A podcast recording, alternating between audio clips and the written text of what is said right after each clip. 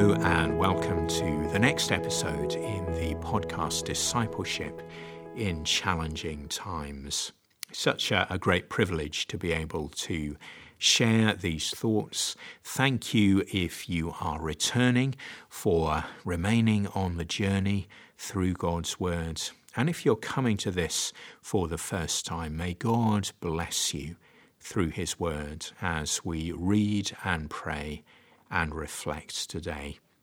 This is the final one in a short series on Psalm 25, where we've picked up different themes from this extraordinarily powerful psalm and applied them to the times we live in.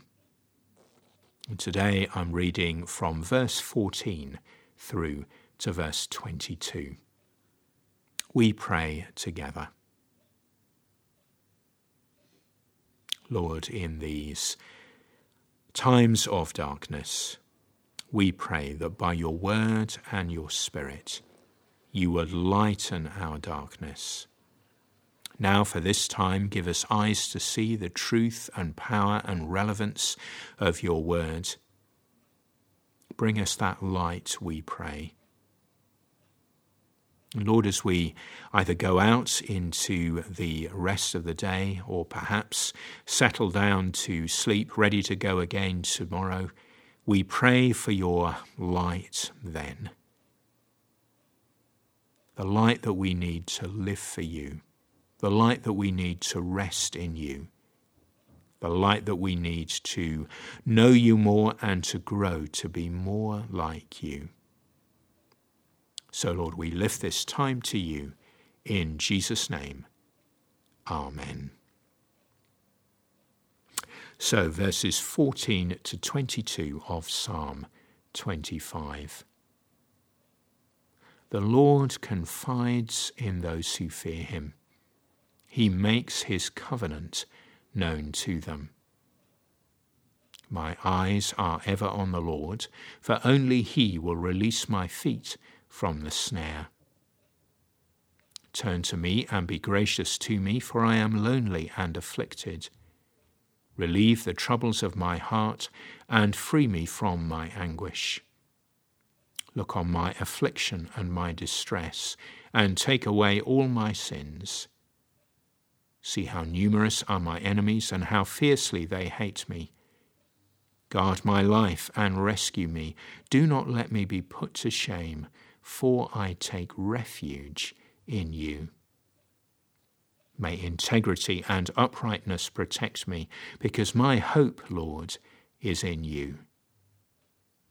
Deliver Israel, O God, from all their troubles. I want to especially focus on verse 14.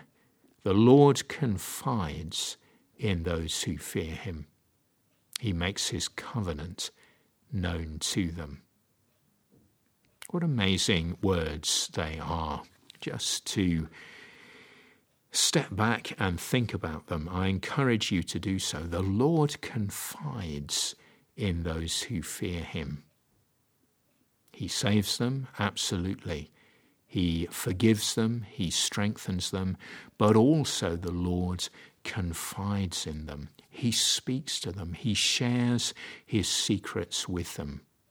He makes himself known to them, his love, his mercy, his ways. When we come to God, we enter into a glorious, wonderful relationship.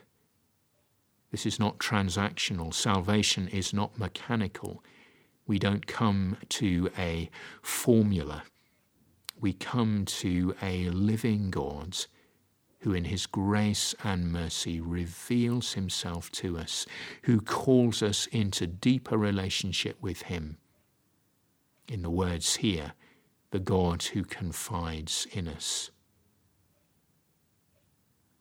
This is something that I have reflected on on and off down the years in my baptismal testimony, I made a commitment to try and be someone who pursued God with all of his heart. Quoted from Psalm 103 where it says, God makes his ways known to Moses, his deeds to the people of Israel. And I said, I didn't want to be someone who just knows God's deeds. I want to know his ways. How many times have I failed in the intervening years to make good on that commitment? And I've lost out on the glory and wonder of knowing God more deeply. God wants to confide in us. He wants to reveal so much to us about his character and his ways. How do we do this? How do we know this deeper relationship with God? Well, we know it as we drill down into His Word and as we give ourselves to our God in prayer, quality and quantity time. And yes, we also know it as we engage wholeheartedly in God's work, whatever that might be for us. God confides in us. What a wonderful thing that is. I encourage you, as I encourage myself, to make this our manifesto, to be people who want to know God more and more Think of the words of the Apostle Paul, his desire to know Christ, that is the power of his resurrection, the fellowship of sharing in his sufferings, so becoming like him in his death, and so somehow to attain to the resurrection of the dead. Does Paul know God? Of course he does. He knows him so deeply, but he wants to know him more. If the Apostle Paul can say that, how much more should we be saying it? How much more should we be praying for this to be true of us? May we not just know God's deeds, wonderful as they are, but may we know his ways. May we be, may we be people who God confides in by his word and by his spirit. we come to God in prayer. Lord, we pray very simply today that we would be led deeper into your ways and that you would confide in us. Take us deeper into your word day by day and speak to us through it. As we come to you in prayer, may we know the sense that you are truly with us and you are speaking back to us words of encouragement, words of grace, words of knowledge, perhaps, about ourselves and others. We want to go deeper into your ways. Help us to know your heart, your mind. Help us to know you. Lord, we can only do this as you reveal yourself to us by your word and by your spirit. So, Lord, reveal yourself and help us to be ready to press in to all that you have for us. For we ask it in Jesus' name. Amen.